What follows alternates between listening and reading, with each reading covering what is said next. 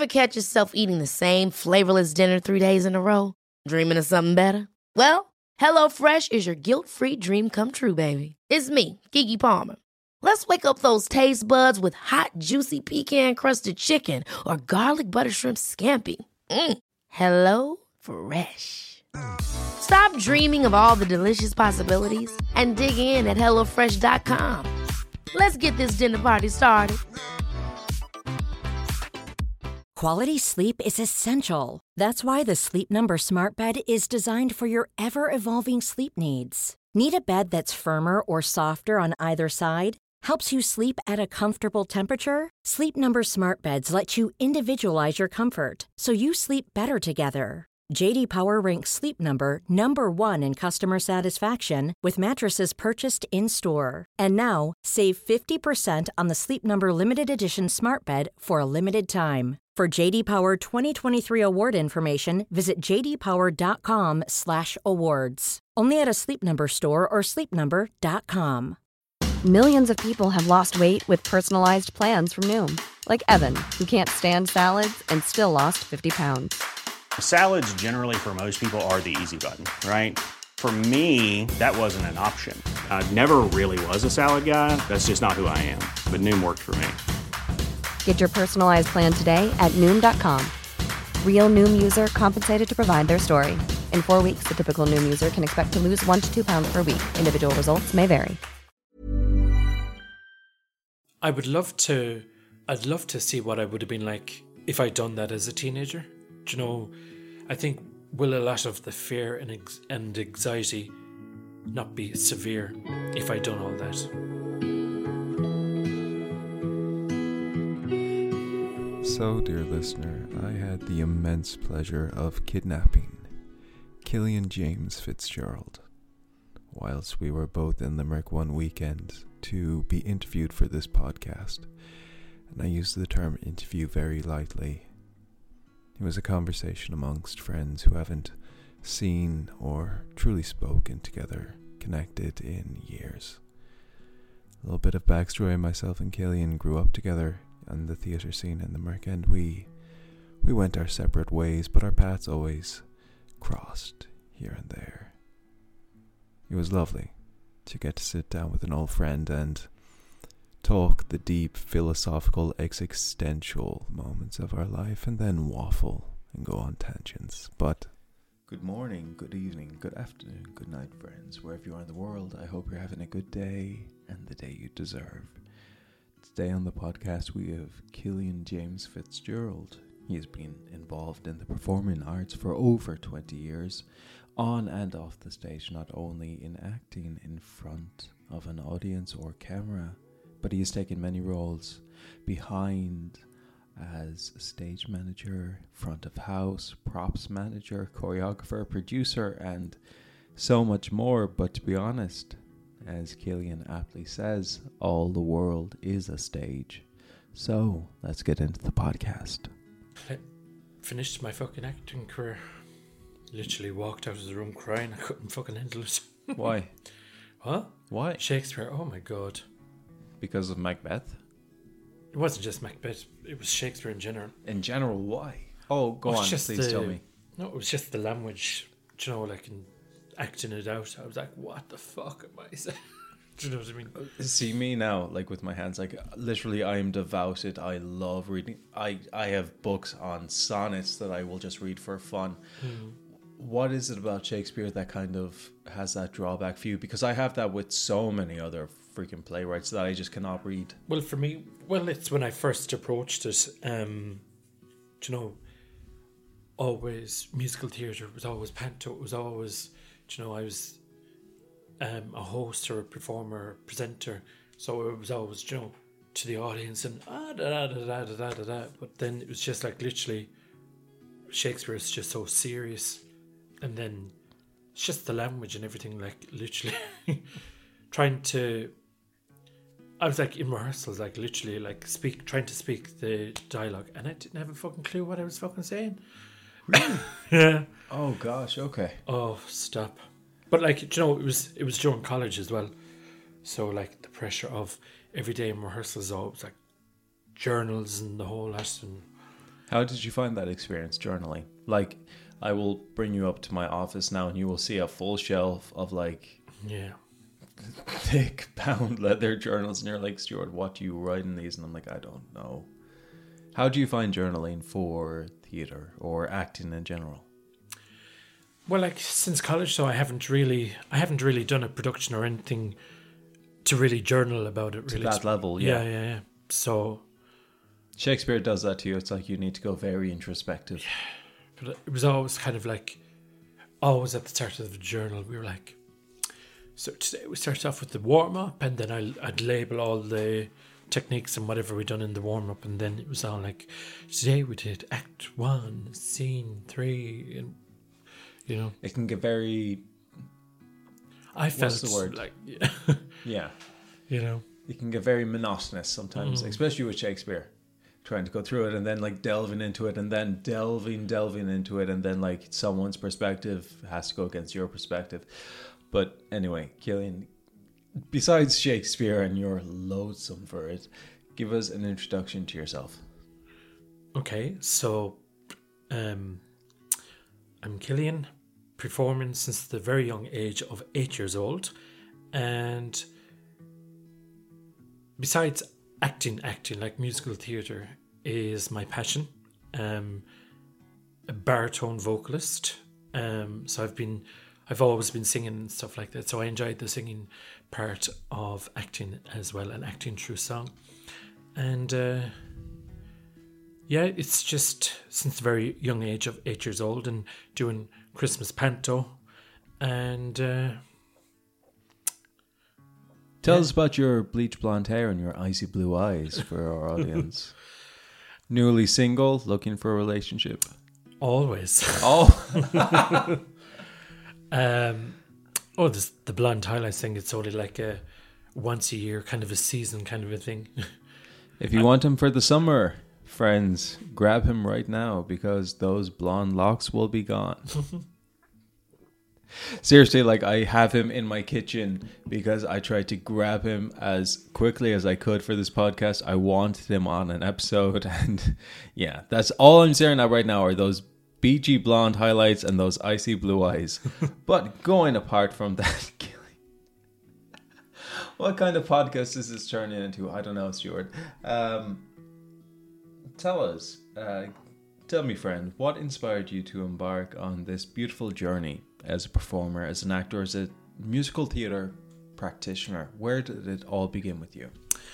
Um, well, growing up um, in my family, um, my uncle he's not with us anymore. He he died a number of years ago when I was very young, but he left Ireland when he was um, nineteen. So that was in like the late eighties, early nineties. So he studied acting in the UK in Manchester, and he was always like um, he used to write a few songs as well. Um, not musical theatre as such, but he'd write songs and then acting wise, studying acting and would have been uh, an extra in the background for Coronation Street and Hollyoaks and Brookside and all them.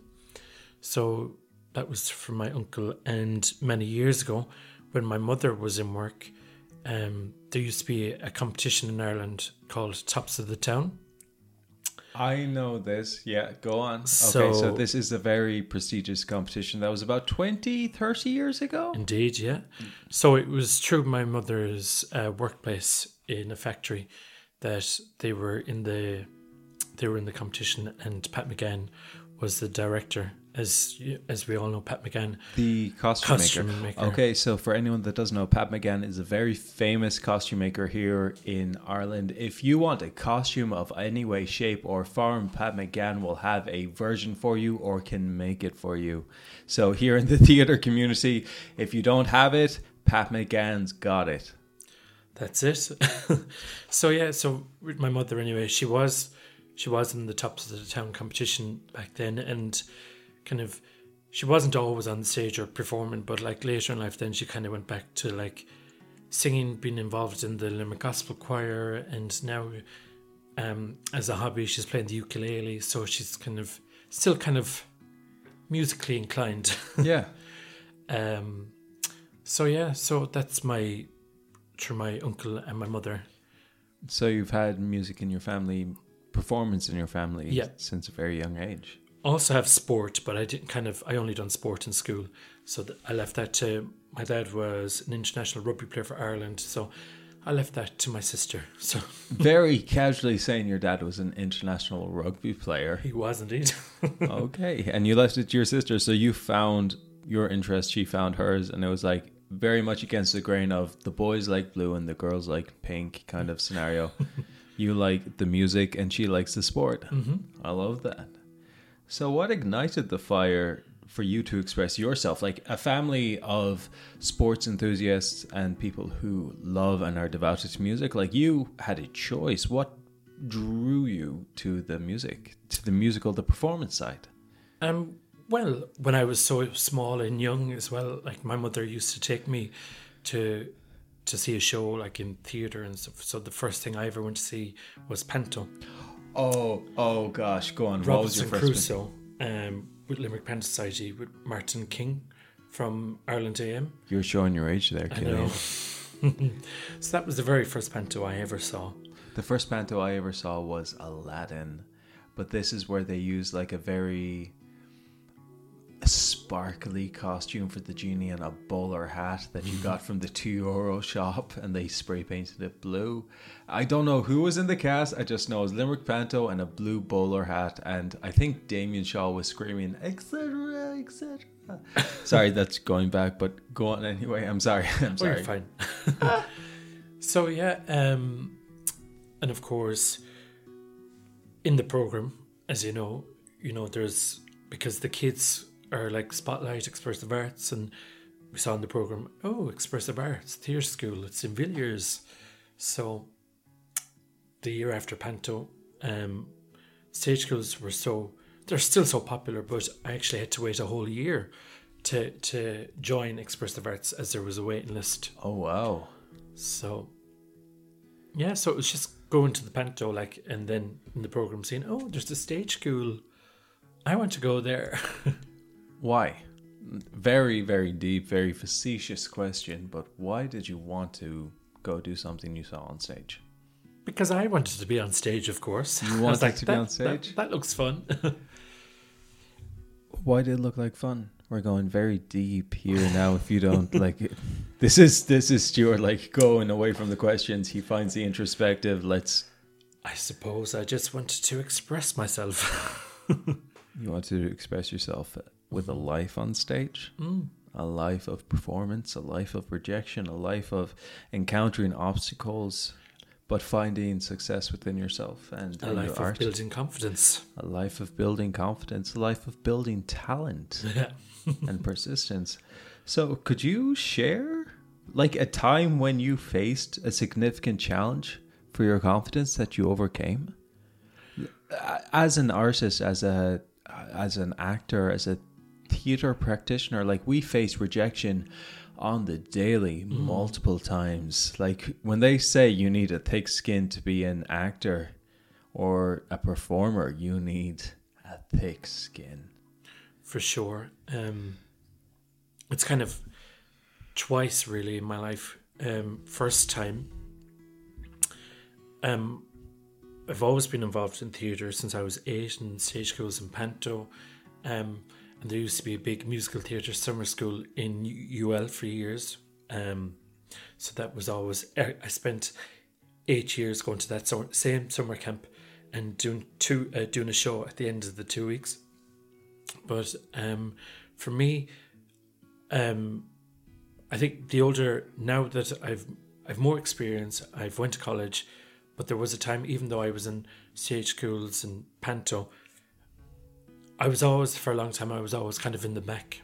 You know, I was kind of like in the back row, and the challenges I faced uh, as a child. Um, other lads like my age and stuff. For example, there was one year doing Snow White Panto. Um, we were like the ten or we were like twelve or thirteen, and we were the teenage chorus, and then the Seven Dwarfs. We had to play the Seven Dwarfs, and then things like this. This really hurt me as a child as well. That that all the boys that were in the teenage chorus and some of the girls, they all played a dwarf, but I never got to play a dwarf. So that was kind of that was kind of a, an upsetting time. And then throughout the years, um, I'm not going to mention their name now and, and everything, but there's this other lad who was the same age as me, and every year with auditions or if we had to read a script or if we had to sing a line of a song, it was always down to the two of us. Mm-hmm. And they always got that speaking role, they always got that singing role. And I never I never got there. And even I remember the last production that I'd done with them, again, we were like this was when we were 16, 17 and it was a, a it was a leading role. Do you know the musical Hairspray? Yeah, I do. So one of my dream roles in musical theatre is to play the mother. And that same lad for years, do you know, it was always down to the two of us. Yeah. And of course, It came down to the two of you again. it came down to the two of us again. And Oh. lo and behold, Do you put that down to talent, um, persistence, or just that day and there with those people? Um, for me, it was fear as well. Kind of, I suppose. Um, I grew up like having a mild learning disability, so I think when it came to having to sing or do a piece of dialogue, You could my feel the nerves. the nerves, Yeah. my stomach. Um, I used to, be, I, what if I can't? What if I can't say the word? What if I can't say the word? So every time when I had to read a piece, and if I said the word wrong, they would always correct me and say the words, but it always used to just bring me Right down. right down. See, from a person who's performed with you on stage, like I've never known that. Mm-hmm. How did you overcome that type of fear or that lack of self confidence? Um, Because the amount of auditions you go into it that you could f up and flub words and still continue on. Like you're told, continue. Like act as though you did nothing wrong. If you're on stage, you're the only one that knows you've messed up. How did you get to that point? Um, well, I, I still continued on for such a long time, and and that was still kind of happening as a young age, anyway. So I spent kind of years, kind of, um, I spent kind of years, kind of s- still staying in the background or just carrying on, and and that's when when I was like when I was still young, 15, 12, That's when when I wasn't on stage, I was working a stage crew and kind of doing other things as well, just to You were 15 in Limerick Youth Theatre with me. Mm. So you weren't backstage, you were on stage. I was I was working on props for Faust, so I was working backstage for that one. Oh, were you? Mm. What was I in Faust? Know, you were topless. I was top. Oh, great! Thank you, thank you for mentioning that. What was Stuart? Was it like a his monkey teenage something? years? He was a shirtless, masked monkey. Yeah. Why? I don't know. We just wanted to put Stuart shirtless for some reason. Wow, it it does not sound any different to what I now get in terms of roles. Oh, Killian. Um, so yeah, I think what helped me though as well, um, growing up in when I was in school. So my school show, I used to be in the school shows, and we we done shows like Oliver. So I I got to be like Mr. Bumble. Um, so that was like I always had like not everyone in my school had the stage or theatre background, so it was like for me, if all the teachers or whatever, oh my god, he's glowing, he's he's well able for that. I was I was giving it my all. I was performing. I loved it. You're in your element. I was in my element. That's the one. Um, so growing up in school, like it was kind of a thing like where it was like two separate kind of areas. So when I was doing, when I was in stage school or doing panto and doing shows out of school, not a, not everyone I I was going with there were in my school. Yeah. So I kind of I felt like I was more free to just Be yourself. just be myself and do it in school as well. So, kind of, school gave me the platform to be like, to gain more confidence by being able to play the roles as well. Yeah. Mm. Where'd that amalgamation come into? Where do you think like the panto and the stage school outside of school, and then the Oh, yeah. school life, because you're Killian the artist in these groups, and then you're Killian the schoolboy Yeah. in these groups. like, It's like it was. It's nearly like two um, different things. The, the the school boy, oh, he's full of confidence. He's all stage. He's all this. But then when I'm when I'm there on stage and out of school, I'm different. yeah. you know. Where do you think the intersection was? Where did you meet yourself halfway? Because that's a very that's a very draining thing to be two separate people in one life. You're not Hannah Montana and you're not freaking Miley Cyrus. No, I'm not. um, do you know what? It's the interesting uh, fact as well and story is that even when I finished school, my school principal is involved in theatre in their hometown as well. So I kind of, when I finished school, I kind of got the experience of like, do you know what? I'm going to go there and I'm going to, and I got to play a big role in a production out there as well. Yeah. So, do you know, I kind of, I can, I love my hometown and whatever like that, but I, I still had to kind of escape from my hometown to to grow as a performer You as need well. to leave your home to find yourself. Mm-hmm. How deep and profound is that? That's it. Where do you believe it was that a crucial piece of guidance came that supported you?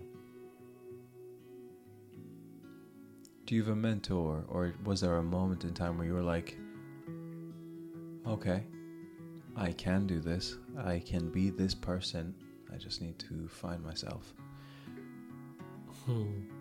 For a lot of not just theater practitioners, but for a lot of men in general, it's a case of they might have interests outside of what they think is acceptable. And without us all being Zac Efron and Troy Bolton wanting to sing and also play basketball, for people in the arts who also feel that they need to be another person around their family or their friends or their school, it's very hard to try and not only accept themselves but to show themselves to everyone. So, where do you think you found that moment in time where you were like, I'm going to be my own person? Do you know what, uh, Stuart? When when I think about it, looking back, going growing up, and you never think about all that. Like you know, At in the, time, last- you don't. No, and I think there wasn't really talk of mental health. Mental health now it's in the last like decade or ten years now that we hear about mental health.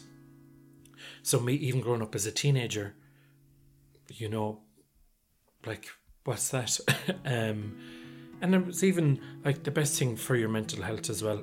Um, is to journal everything, like you, you know your thoughts and The journals that you hate doing. the journals that I hate doing. well, like If it's Shakespeare, you- journals are different when when it's about your personal life and then if you're working in theater but i just feel like you know if i was a teenager and if i was journaling as a teenager you'd nearly get slagged or like oh diary like pure do you know it was such a good You've a diary. it was oh my such a you fucking pussy. do you know back then years ago like it was such a, a girly thing to do Yeah. so there was no like oh boys have diaries like you have a diary like you know what i mean No, it's a journal. It's not a diary. Yes. Yeah. One hundred So, percent.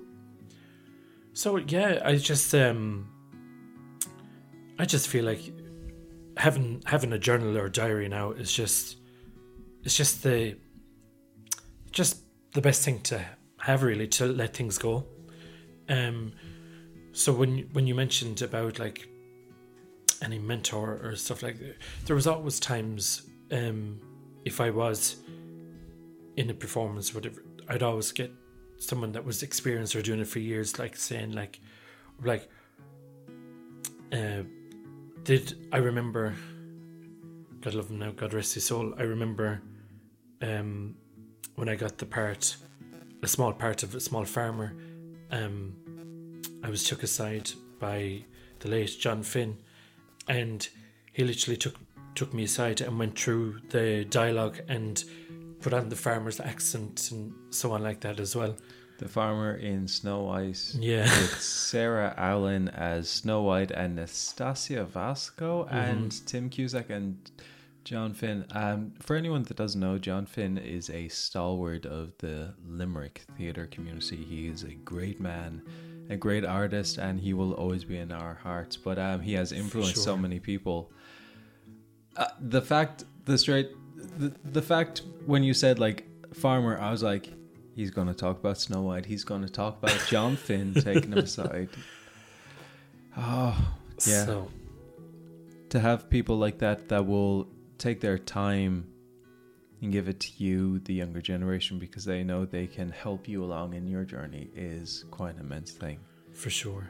So to John, like taking a moment away from this podcast, just thank you, and to the Finn family, Sandra, Breed, Katrina, Sean, everyone, just wow.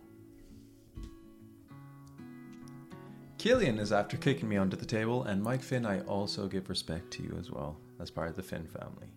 But we're going to move into social media, and the world's like heavily influenced by social media. And what comparison for young people often experience the pressures and feelings of inadequacy? How can being creative be a positive way to create a self image or to practice self love despite external noise? Let's say this whole curated sense of you need to be the perfect person online. What advice would you give or offer to someone to help them stay true to themselves? Well, first of all, Stuart, um, me growing up as a young person, teenager, never had social media because once upon a time, social media wasn't a thing. Well, I don't want to show our age, but Google was only invented in the early 2000s, Killian. So. and there was still no such thing as social media back then. Oh, Stop, man. We are old. Yeah. Um, but me now, even as a 31 year old man, I have to sit and remember, you know, sometimes behind being behind the phone or being behind the camera for anyone, that's if they're advertising something or if they're promoting something, they're putting on a smile. They're it's like putting on an act on the camera. But um, so that person alone they're probably suffering inside themselves and we don't know that. Do you know, it's like being on stage or being in front of the camera. It's all an act. You put it on. So we don't know these people's struggles as well. So my advice to young people is, you know, take the take what you get from it. Um, don't put yourself down. Don't be don't put it into a negative situation. Take some positives, but remember that you know behind behind it all those people could be suffering as well Yeah. That is very profound. mm. I don't know if anyone actually realizes this, but I only got into theater making and theater practice because of this fecker sitting across from me. Genuinely, one day I had this chap come up to me and say, Do you want to audition for a show? And myself and my best friend, we both said, Yeah, sure, why not? We didn't realize it was a panto, it was a fairy tale, and we, not wanting to be in fairy tales and wanting to be in massive big costumes and life, so says, We're going to take the Mickey out of everyone in this room. And next thing we know, we're cast, and nearly 20 years down the line, we are still in it because we love the community that it was made. But it, it, it just, sorry, that it, it deviates from our last question and falls into our next question about connection and how it's so fundamental, not only for personal development, but a human need in each person, especially for young individuals. Me, I was a very lost young man, and you, being this very like energetic individual coming into my life and saying you need to come here on this sunday just to talk in front of this person and see what happens it, it changed my life. It's like a butterfly Wow. effect. Honestly killian it did. Like we didn't know each other yeah. at all. So understanding and support how can one build a strong support system that nurtures their mental health and well-being from art it's a very introspective question i'm sorry well but i know but wh- what i'm going to take from that now and what i'm going to tell you as well um, with theatre it's um, you, you you can tell a story. You can tell any story in theater. You can put um, you can put anything onto the stage. So what it, that's one of the main things. What I love about um, theater is you can find a topic and showcase that topic, and that's when you know when an audience comes and watches that piece, they're like, that's familiar. you know what I mean? And that's what I love, and that's the power of theatre as well. And, you know, again, community and theatre, you know, it's the bond. Everyone, it's like a family. So, a community in theatre is like a family. Very toxic family at times when you're both going for the same roles and you're like, F him for getting that. I know, but for example, like, um, do you know, community theatre and studying theatre as well. Like, you know, I, I I spent years doing community theatre as well. But when I when I went to college to study theatre, I learned so much about myself as well. And I learned about knowing that the type of actor that I am, the type of characters I can play. And when I realized that then as well, it really helped in the audition process as well because knowing the type of characters I was able to play when we got the script, I read the script and I saw I'm going to go straight into the audition and I'm going to focus on these two characters and I'm going to play these two characters.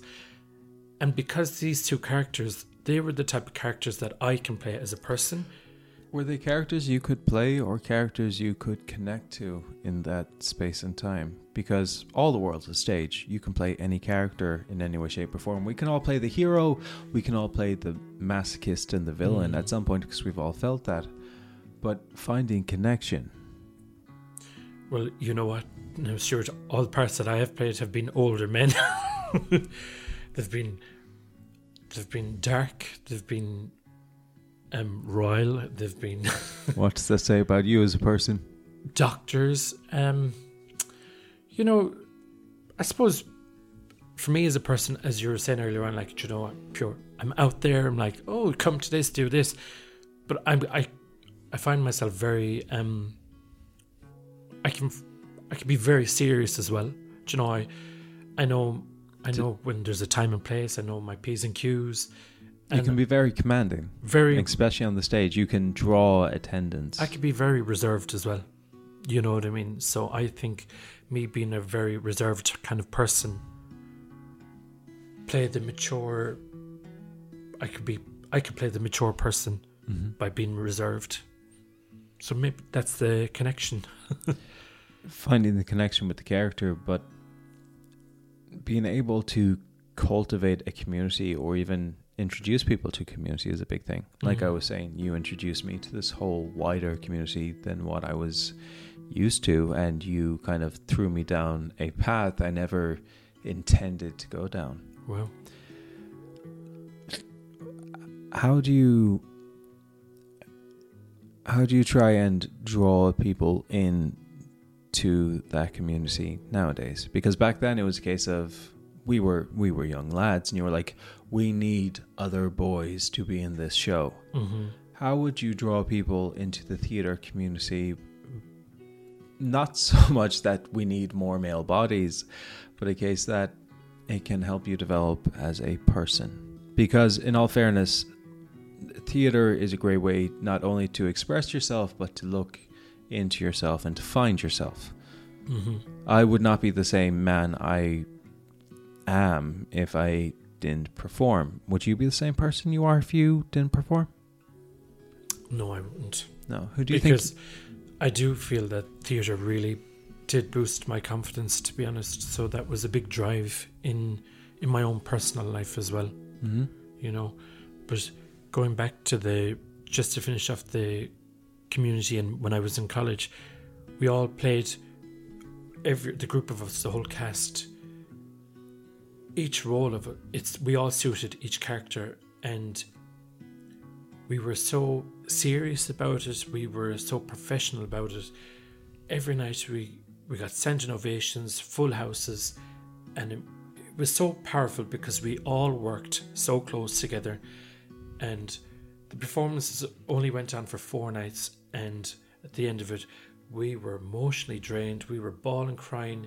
We loved each other so much, and that's that's a family like a community. It goes back to the family, like you were saying. You know what I mean? And it's we all like you know. There's many like, and being in theatre as well. Like you know, I'm going into the topic now of straight men, gay men, whatever like that. And I've worked um, when I was studying theatre as well. It's not all gay men. There's so many straight men involved in theatre as well. And because we're like a family, we're so like a unit. It's even we're all comfortable in each other's skin, Mm. and you know, Each other's skin or your own giving a, skin? f- a fist pump and like, well done. We were Yeah. all so proud of each other, you know, and the lads would be hugging each other. Like, Sexuality doesn't come into play. not at all.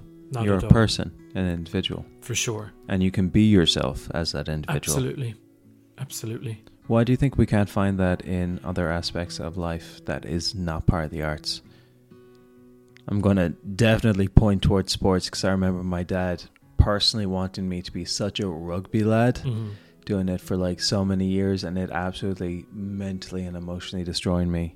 And it destroyed a relationship with my father, who was a very man's man, Mhm. until we created that connection again.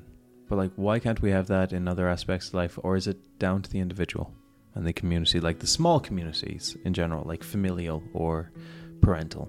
I think it's definitely down to the individual, but like growing up now and and me being older, I think generations and things have changed now in life, and even so many. Like once upon a time, I was 14, 15 short. I Were was- you? I was. Were wait, no, you? but wait, wait. Sorry.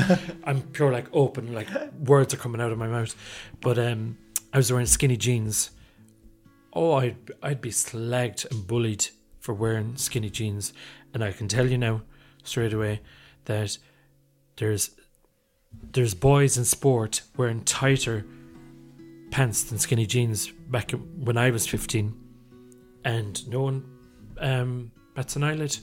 No, not at all. Not, you know what I not mean? now these days. No. No. And then Fashion or jewelry as well, completely changed.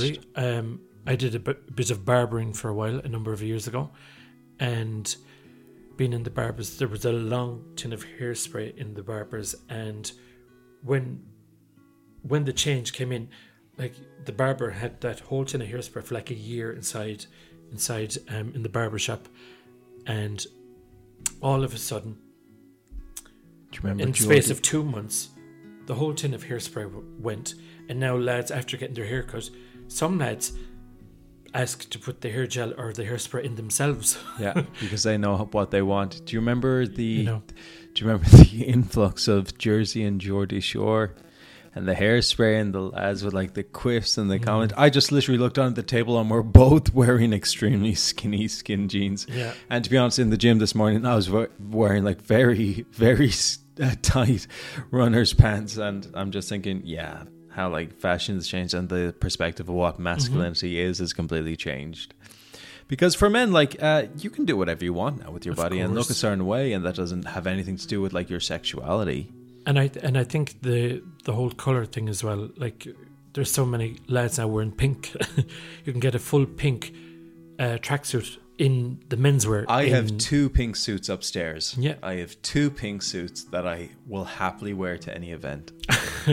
I was joking there one day because I got a big bright full purple tracks or er, full purple pink, purpley pink tracksuit, and I just had it in my head. I'm like walking through town, and, and someone looked. I I never said it out loud, but I'm like, I got it in the men's apartment.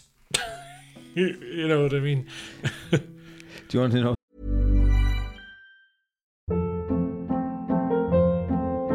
Hold up. What was that? Boring. No flavor. That was as bad as those leftovers you ate all week. Keke Palmer here, and it's time to say hello to something fresh and guilt-free. Hello Fresh. Jazz up dinner with pecan-crusted chicken or garlic butter shrimp scampi. Now that's music to my mouth. Hello Fresh. Let's get this dinner party started. Discover all the delicious possibilities at hellofresh.com.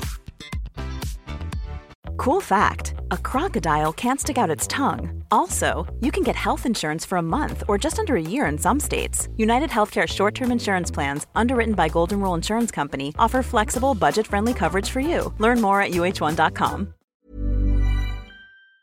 The worst thing is now whenever I go into TK Maxx, I usually saunter around the women's department before I go into the men's because I'm like, I like their fashion a lot Mm-hmm. more and their style and like all these flows. Fashion is a construct. Wear what you want. It's basically Absolutely. we're saying. Be as comfortable as you want. In pursuit of like passions and dreams, it's often intertwined with your mental well being. And we're talking about being comfortable within how you look, how you feel about yourself. But what advice would you give to young people, young artists who face discouragement or double standards along the way of a creative journey? You were talking about how you find a community in the school aspect of performing, in the stage school aspect, and in the college aspect, you found that true familial um, construct because you're all there to perform. How can we give that to a wider audience who are just coming into this? It's a very hard thing because they are still being bombarded with so many different avenues of life. I think, and another thing I'm going to say as well, for something like that, and it's the likes of us, Stuart, I feel that we have to offer more of that inner, and no matter where, no matter where you are in your hometown, it's still a lot of home places are still old fashioned, still have the same template for years, and now that now that I feel getting older and we see that, I think now it's now there's the platform. I think, do you know what? I'm going to offer this now because I would love to see that. I'd love to see that happen. You Like, work so much with the schools now in general. Like you're sure. a director, you're a choreographer, you're a stage manager for like all these school shows. I've done drama workshops with TY as well. Yeah. you know, and some days it could be very difficult because the boys they just they they, like- they need they're- to be they're boys. laughing. They're they're laughing. They're like not taking it serious and. Josh and Bean lads, lads. Yeah. Yeah. But I think it's definitely a platform that needs to be brought out there more. You know what I mean? Do you know in America they actually have curriculum where it's theater practice. Mm-hmm. You will study theater and acting and all this, and you will get credits for it. Why do you think that's not brought into? Um, I want to say European schools, but I can't speak for anything outside of Ireland. Why do you think it's not here in Ireland? Well, it's almost here. I think anyway. Drama is definitely. It's like PE as well. I think PE is starting to come in for the leaving certs, and and drama I think is really starting to come in now as well. Do you think so?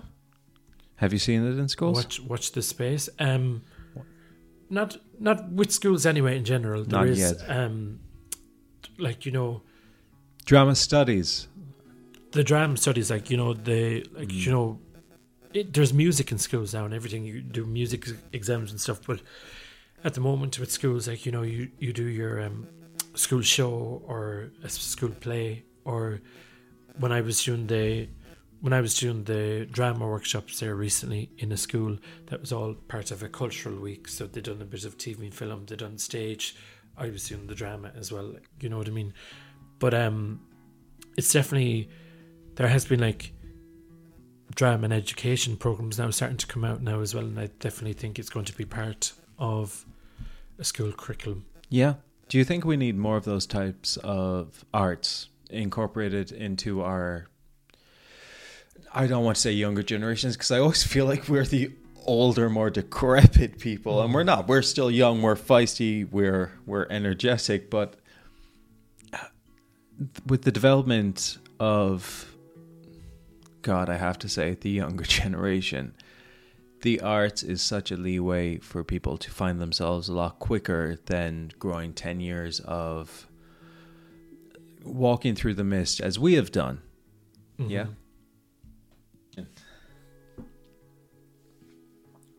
Do boys cry? Like, are we allowed to cry? absolutely Why?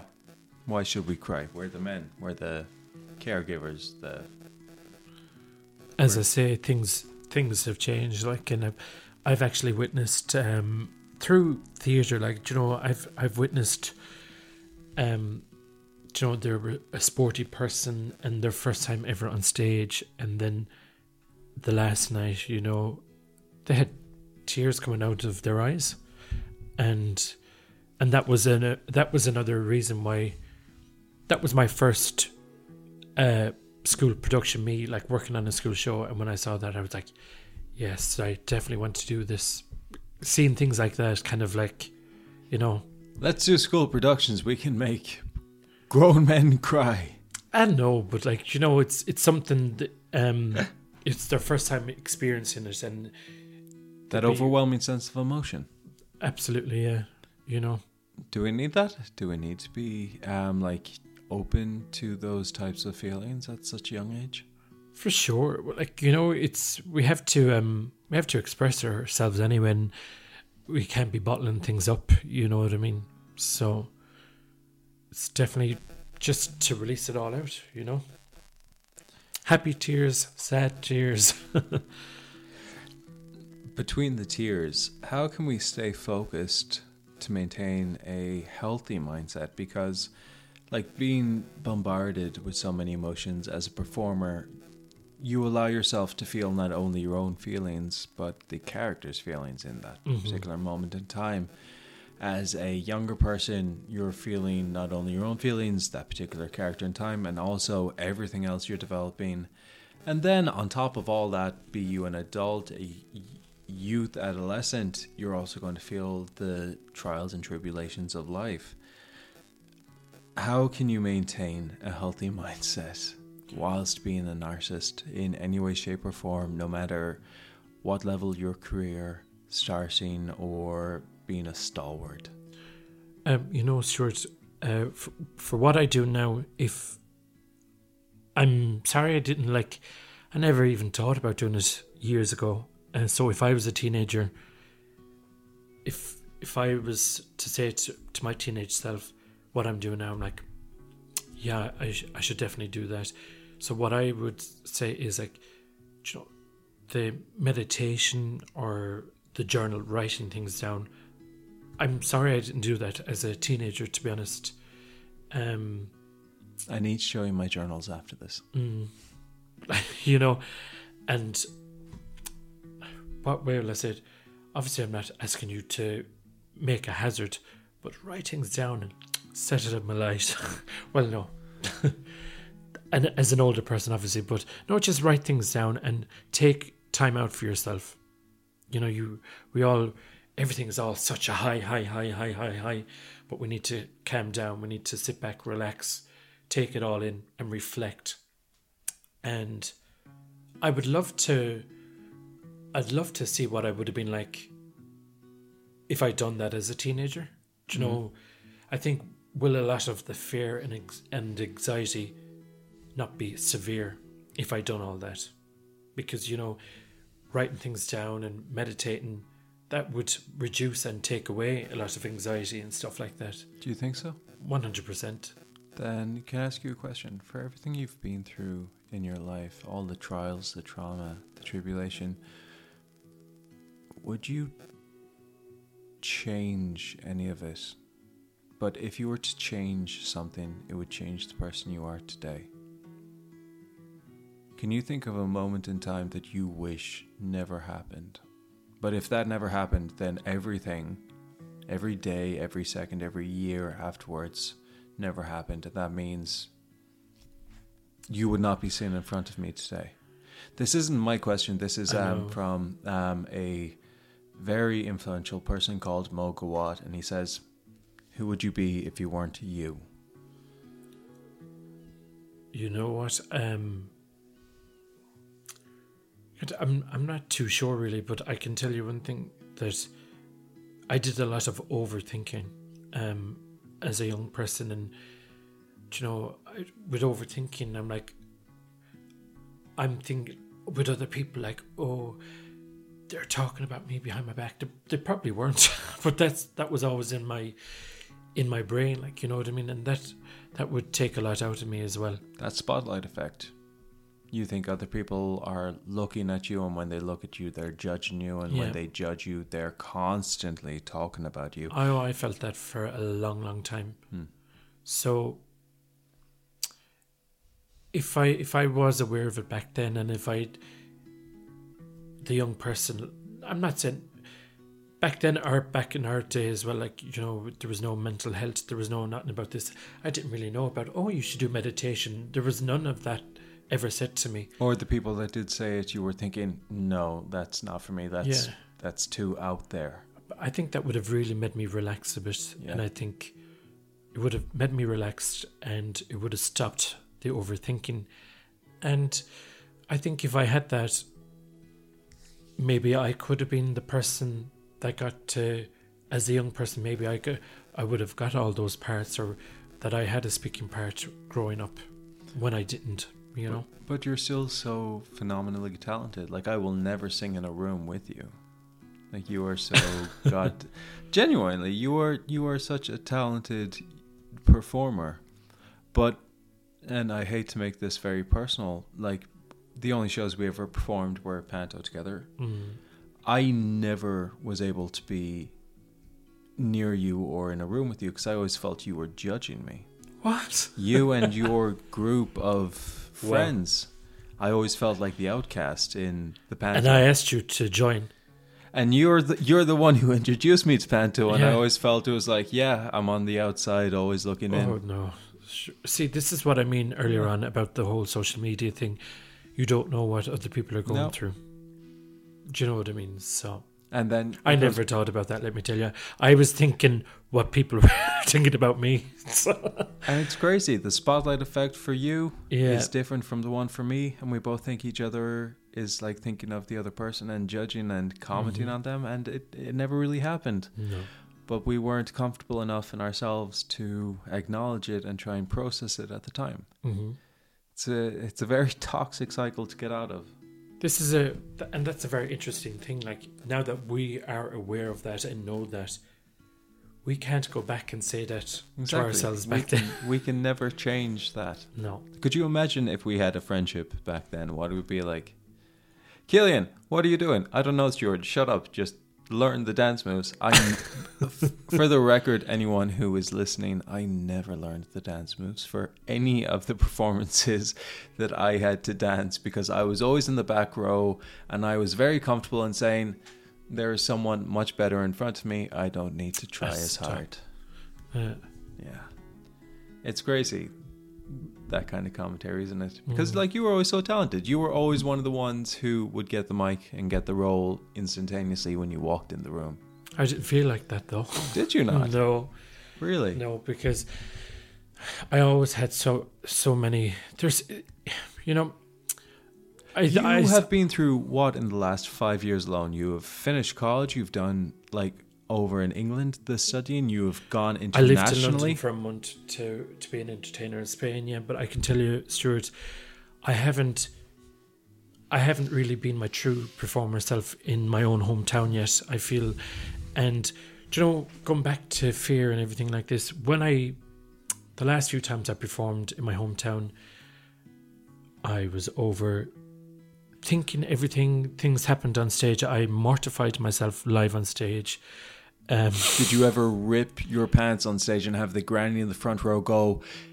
He's not wearing any boxers. well, I can. I T- was wearing boxers, by the way, Granny. If you're ever watching this, sorry, go on. Well, it wasn't ripped shorts, but what I can tell you was that in Hello Dolly, being the waiter, the big dance Hello Dolly number, the apron and the mustache all fell off. Um, that was one time. Then there was another time when I was a waiter with fake plastic wine glasses with blue tack stuck on the tray. the blue and- tack didn't stick, and the and they all heat. fell. Um, that's happened. Um, Someone sabotaged you. um, also on stage, embarrassing, um, where I was a king and literally called my son, the prince, I literally, my daughter, um, uh, son. That's the way I was on stage and things like that. I'd run off the stage and I'm like, I would choke. Um, everything that has all happened to me in my hometown. Uh, also, my hometown. The last, the last adult production I done the musical society when I had that bit of singing role, my anxiety, everything, um, I was kind of off with the time of the music and I was overthinking and I went into a mood of like, I know it, I know it. da, da, da, da, da." And I was telling everyone, like, I can't do it, I, I, I can't do it. uh, But I, my brain was like, I can't do it. And I was going into the mood. I was angry with myself. And they all saw that. And that embarrassed me. Um, Because you're in your hometown. and then also, there was a time when I was, we did a, a competition, uh, a show competition a number of years ago, and I had a solo part. In the, it was a big chorus number, and there was a few of us, like five of us in the front row, and there was a, a section in the song where I got a singing piece. And once upon a time, I did have the habit, without even realizing, when I was singing, my hand was kind of moving or rocking, and the choreographer from the audience I'll chop off that hand. I was listening to that, or if you do that one more time, I'm taking it off you. So I've been through, I've been through all that, and But you're saying if your hometown. that's happened in my hometown. So I've never, like you know, since I've finished college now, and since I've been the performer, um, like you know, I performed last week in my hometown, and there was two or three people there that I was like, oh, I didn't expect them to be there, and they were like, it's my first time here, and you're saying, oh my god, and I was like, thank you, you know what I mean? Why does this section of the world, this tiny little speck on a tiny little island on a tiny little peninsula in this corner of Europe matter so much? Mm-hmm. No, no, no, genuinely. Like, if you think that all these moments are like flubs and they're they're they're what happened to like so many performers in every aspect in every life. It's embarrassing, and you would think you would never get anything because of those situations that happened, you know, and that whole like my, the prince, my my son, my daughter, I haven't done a, a show with him since. you know what I mean? Was this Cinderella? Mm-hmm. I'm I'm going to call it out. Cinderella. Oh, Limerick Panto. When Oh, I I'll fell on stage during the finale, Yeah, but your your character, you were able to get away with it. I fell flat on my face. This is the this is the show that I ripped my pants, and the grandmother thought I wasn't wearing underwear in the front row. Jo- yeah. Um. Screw the aspect of like holding one certain area higher than anything else. Still in my brain, though. I was able to tell you about that, and that was 2015. You're showing our age again. Stop Yeah. showing our age, man. it's it's these moments that we kind of hold on to for no way, shape, or form than just to say we can do better than this at some point. Yeah. Mm-hmm. For sure. Have you done better than that? Have you stopped calling your son your daughter? Have you stopped dropping your wine glasses? I have. Tell us about Spain. Like that must have been some experience. And challenging. Challenging. Oh, oh yeah. Oh, because all I saw was like the singing Oh, it, videos and it was the brilliant. But day, daytime was activities and host and table quiz master and the whole lot every day. Aqua fitness in the pool, performing at night. but it was the whole rehearsal process. Um, four weeks. that like must have been intense. the productions are an hour long. One production alone would have like nine costume changes in the one hour show. And it was four main productions, and we had four weeks in the studio. So it was one show a week. A week. And then by Wednesday, you had to have it all off. And then by Wednesday, they're telling you, listen to next week's show and do, do, do, do, do. you know, I was like, oh my God. It gave you the not so much a crash course in what it's like to be on a professional like West End Broadway theatrical stage, but it was definitely For a sure. crash course in we're gonna do so many things in one space that when anything comes your way, it will not phase you anymore. Yeah, because it was a West End choreographer and everything. So I remember you telling me this. Mm. So where did you mess up during this? That's now stuck with you. And when I say mess up, I mean where did you learn during this? Oh my god, it was exhausting. I was falling asleep on the tube home. Um, do you know it? It's going to happen. You know? It's like a big build up. Like you're, I'm always going. I feel like I'm always going to have a build up when it comes to something anyway. But when it happens, it happens. You know, I could I could be doing something and I'm like obsessing about it, and when it's done, it's done. I'm like, it happened. you know what I mean? So So, going away from the community aspect, someone who does want to be a performer, what advice would you give them when they want to audition for stage schools, for community theatre, for professional theatre, for theatrical institutions? What would you give the young performer today? what would be a massive help um if the group or stage school if they tell you have this prepared or have that prepared it's not a big huge thing but do This is going to be the musical practitioner practitioner um, goes up against the theatrical practitioner right now. We've two different sides of the same stage about to give advice. You'd say have well like i'll tell you and don't over panic anyway because myself like i had an audition last week and i was given the script and everything a week before but i didn't learn off the script but i, I read the script and i was still able to have it in my hand but i was able to kind of still be confident and look up so never fear that you actually have to have all this text learned off you just have to be familiar with it um but singing wise as a singer musical theatre, like you know, know the song anyway. You know what I mean. But always pick a, always pick a song that you're comfortable with or know, because what made what made the audition easier for me last week was, out of the two songs, I picked one that I completely knew, so I didn't have to spend a lot of time on it. But I spent more time focusing on the other song. So this is when I say be prepared it's such a big help and it would make a difference. for your repertoire. You mm. can just pull something out.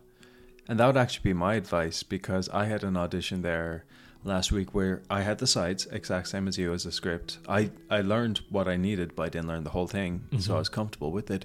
But then all of a sudden they just asked, you know, can you give us a monologue? And I was able to pull something out that I was comfortable that I just had in my back pocket. Mm-hmm. When you want to go for something in the arts, always have one or two pieces that you are comfortable to have at the drop of a hat. And you'll be surprised how many times it will save you in terms of an audition or a callback because it not only shows you know your range it will show the fact that you're dedicated For sure. am i correct in saying that Absolutely, one hundred percent. And you know, because even when I was in college, you know, you had to learn so much, and I, and I had to, I had so little time as well to learn these pieces. But when I think about it now, for I'm not going to remember them straight away. I'm going to have to go back over them. I'm going to have to read them again. But then they will they will kick in. But you have to remind me now. I actually have to go over some stuff just to have- have just to have them. Like you know, how many times are we talking about self tapes now as well i know let's let's have a quick conversation about those mm, I hate them. you hate them i love them why do you hate them Um, i'm about to do a whole series on social media about self taping so i'd love your perspective. Again for me it was fear. Um you know a small simple email of bullet points of what you need to do i'd over panic and think it's even bigger than what it needs to be. Um yeah it's just me being judgmental of myself or you know if i'm on my own i'm just pressing the play on the camera myself i'm like did i get it did i do you know what i mean How do you find about the fact that you can press play and then press pause and then restart the whole thing if you don't like it? It's not an initial audition with everyone sitting in front of you. You have that one power. I feel I feel like though that any any time when I have recorded a self tape, I try just to go from start to finish and not edit a thing. Okay. You know what I mean? The only time I'd edit if it's sectioned, you know, introduction is section, then your piece. Oh yes. you know, they're the that's the only time you'd see me edit. Okay. Because even for a singer though as well, it's best if if you have to sing on camera, sing the whole song. Singing is You completely different. You yeah. can't chop and change. you know what I mean? unless you have multiple cameras for the one take. yeah, that I get as a as a theater practitioner. I love trying to self tape and developing the character beforehand, taking a take, retaking a take, and then trying to create that little even that 20 seconds for the audition piece mm. but then developing on something and creating my own piece. I put up something recently on social media where I put on a full thing of makeup. I put on a set of Tempest. The Tempest Ariel. Mm. That was for an audition, I think maybe six or seven months ago, Oh wow.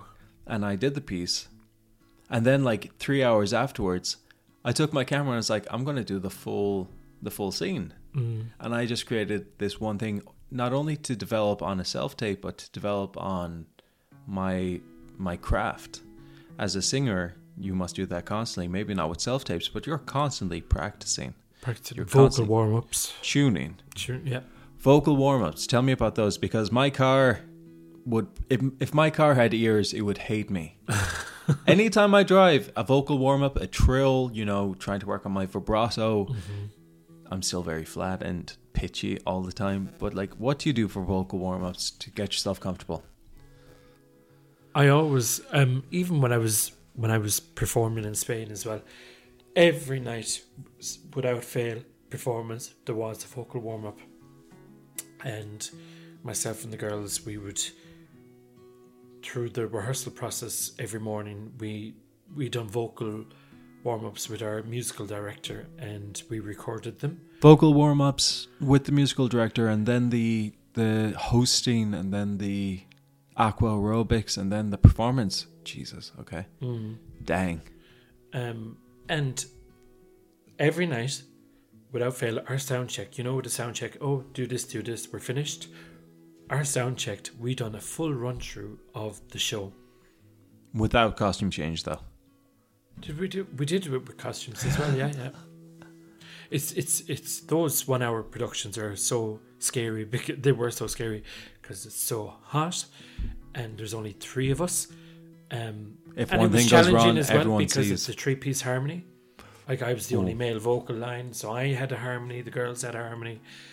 Um, and the challenging thing is changing your costumes because if the girls are on stage singing, I'm getting changed. If I'm on stage, they're getting changed. It's all boom, boom, boom, boom, boom, boom, boom. Behind stage, or would you have time to go to like a dressing room or a different room?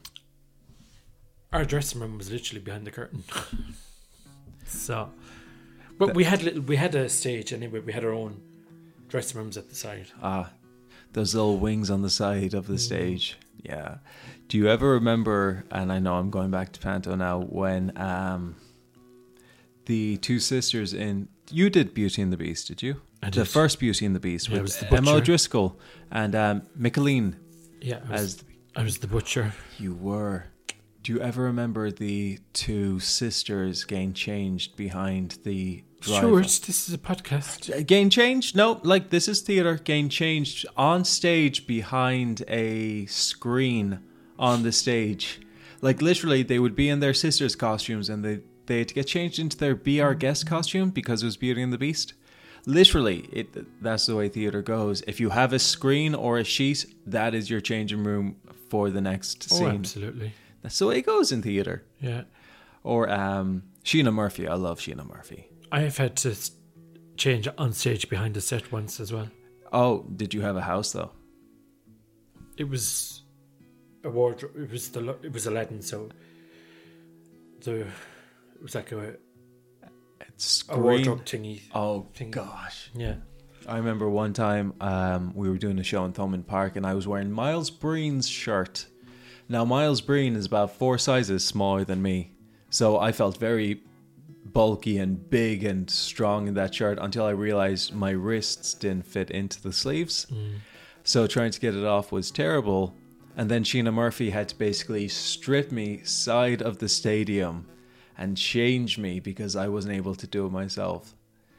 It's it's crazy what That's you do for theater. That is show business. yeah. How can you stay focused and maintain a healthy? Sorry, we went so off topic, but how can you stay Name focused? dropping the whole lot. Let them. Yeah. Let them. How do you maintain a healthy mindset when pursuing this artistic aspiration? Because like there's so much that goes into it, not only personally, but then professionally on the outset, and also the stuff you have to do at the time. My best friend is a yoga mat as well, by the way. Even when I was in Spain before a show, I'd, nearly meditate and lie down on that yoga mat. Yeah. Keep yourself grounded. Mm-hmm. Going back to the journaling and trying to ground yourself in the moment. And I did a lot of that on the beach as well, looking up at the moon. Um, in Spain, it was lovely. After a show, before a show. After, uh, With that energy in you or depleted. oh, depleted. Just the thing about show business as well, like you know, you're on such a high, and then when it's all over, it just drops. What do you mean by high? I'm getting very deep a- again. No, it's a high. It's a buzz. Like woo, I'm performing, and then it's over. Bang, shut. Because you just, it's like Your movements are very interesting because you're, no, no, I'm no, all no, hands. No, no, no, because your hands are going up, Yeah, as yeah. in you're performing. Whenever I talk about performing, my hands go out. You're talking about your energy goes into the space. I'm talking my energy goes to you. Your energy goes to the audience, and you give yourself to the Yeah. audience, and you try to entertain, you try to emote, you try to make them feel, and it does drain the person, the performer, individually mm-hmm. and you replenish that by basically basically stopping and filling your cup again you look at the moon on a yoga mat at the beach which sounds beyond picturesque i must say it was lovely. i curl into the fetal position under my bed. So everyone for their own i guess. What closing words would you give or what message of hope and encouragement can we share to individuals who will be listening to this podcast? Wisdom. What would you want to leave people to navigate their journey towards mental well-being in the artistic field forum world this freaking madness of stripping behind the stage on the stage while other people are performing into your knickers and into your next suit I would say at all times be creative. So even if you're going through a period of when you're not performing, if you don't have auditions, or if you're feeling like, oh, I'm not getting this, I'm not getting that, create, create, create, create, make up your own pieces. Um, sometimes I'm like, some there was things I, you know, there's things I want to do in life, and there's like, you know, I, I have a bit of event management in the background, and I've put on events, but I wanted to, I wanted to do it, and I'm saying the only the only way I'm going to get to do it is by doing it myself. So that's what you have to do. Um, like you know, if it's a two minute video, uh, do a bit of improv, uh, turn on the camera and speak to the camera yourself. Do you know that's being creative. So that's my uh, that's my message.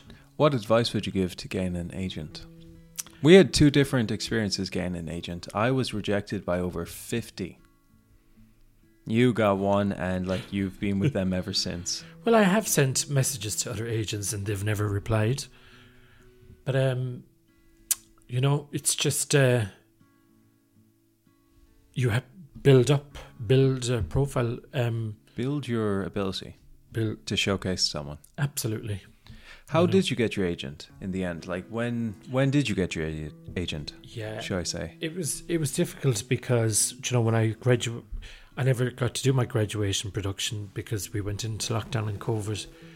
But it was all through um, was all through lockdown and uh, just Ireland, I, Irish agents, and found the agent, and Trying to find one that would help you in your sphere right now. For, for sure, yeah. Um, and I'm I'd be lost without my agent. I absolutely that experience in Spain last year was all thanks to my agent as well. Yeah. Um, yeah. So when I when I contacted them and everything, I I wrote a big whole email. I've done this. I've done this. I've done this. I've done this. The And- spiel with the resume and the headshot and Yeah. the little show reel. Uh, I'm the exact same in terms of it happened during lockdown. I was trying to develop myself as an artist, and I found someone. They connected with me, and we've been working together ever since. And they've given great opportunities. But you need to be aware of the rejection, don't you? Oh, 100%. It's yeah. just like an audition. Like these people want the best that they want to represent. They want to represent people who are going to work. Mhm. And that's one thing I want to close off with talent versus being a hard worker. What do you think? Ooh, that's tough. That's a very tough one because you I, can. I think I would personally. I, I I consider myself a hard worker anyway, and being the hard worker would make myself talented because I suppose I'm doing the work. Uh-huh. You you you have to do the work to get the work. Um. So, you know, it's I've been I've been performing since I was eight years old. you know, so it's just a build up yeah, a build up of what? Performing, performing, performing. I've- Your ability. you know, it's not your performance, it's your, Your ability. ability. as an artist. yeah, What are you building up, Killian? my ability. I'm sorry. That's it. Everyone, this has been Killian James Fitzgerald. He has come on to talk about the persistence, the living a life of a dream. So, to Killian, I want to say just thank you for thank you for being stolen away, I guess, because this was meant to be online and then I just I dragged him to my house and I was like, We're gonna do this in person mm-hmm. and just see where it goes and we had about a we should have recorded the first 40 minutes of this conversation because it was funny, filled with filled with gossip, but Killian, thank you for coming on the podcast today. Thank you, Stuart. Guys, to everyone, I want to say good morning, good evening, good afternoon, good night, wherever you are in the world. I hope you have a good day, the day you deserve. This is Stuart. Let's talk soon, okay?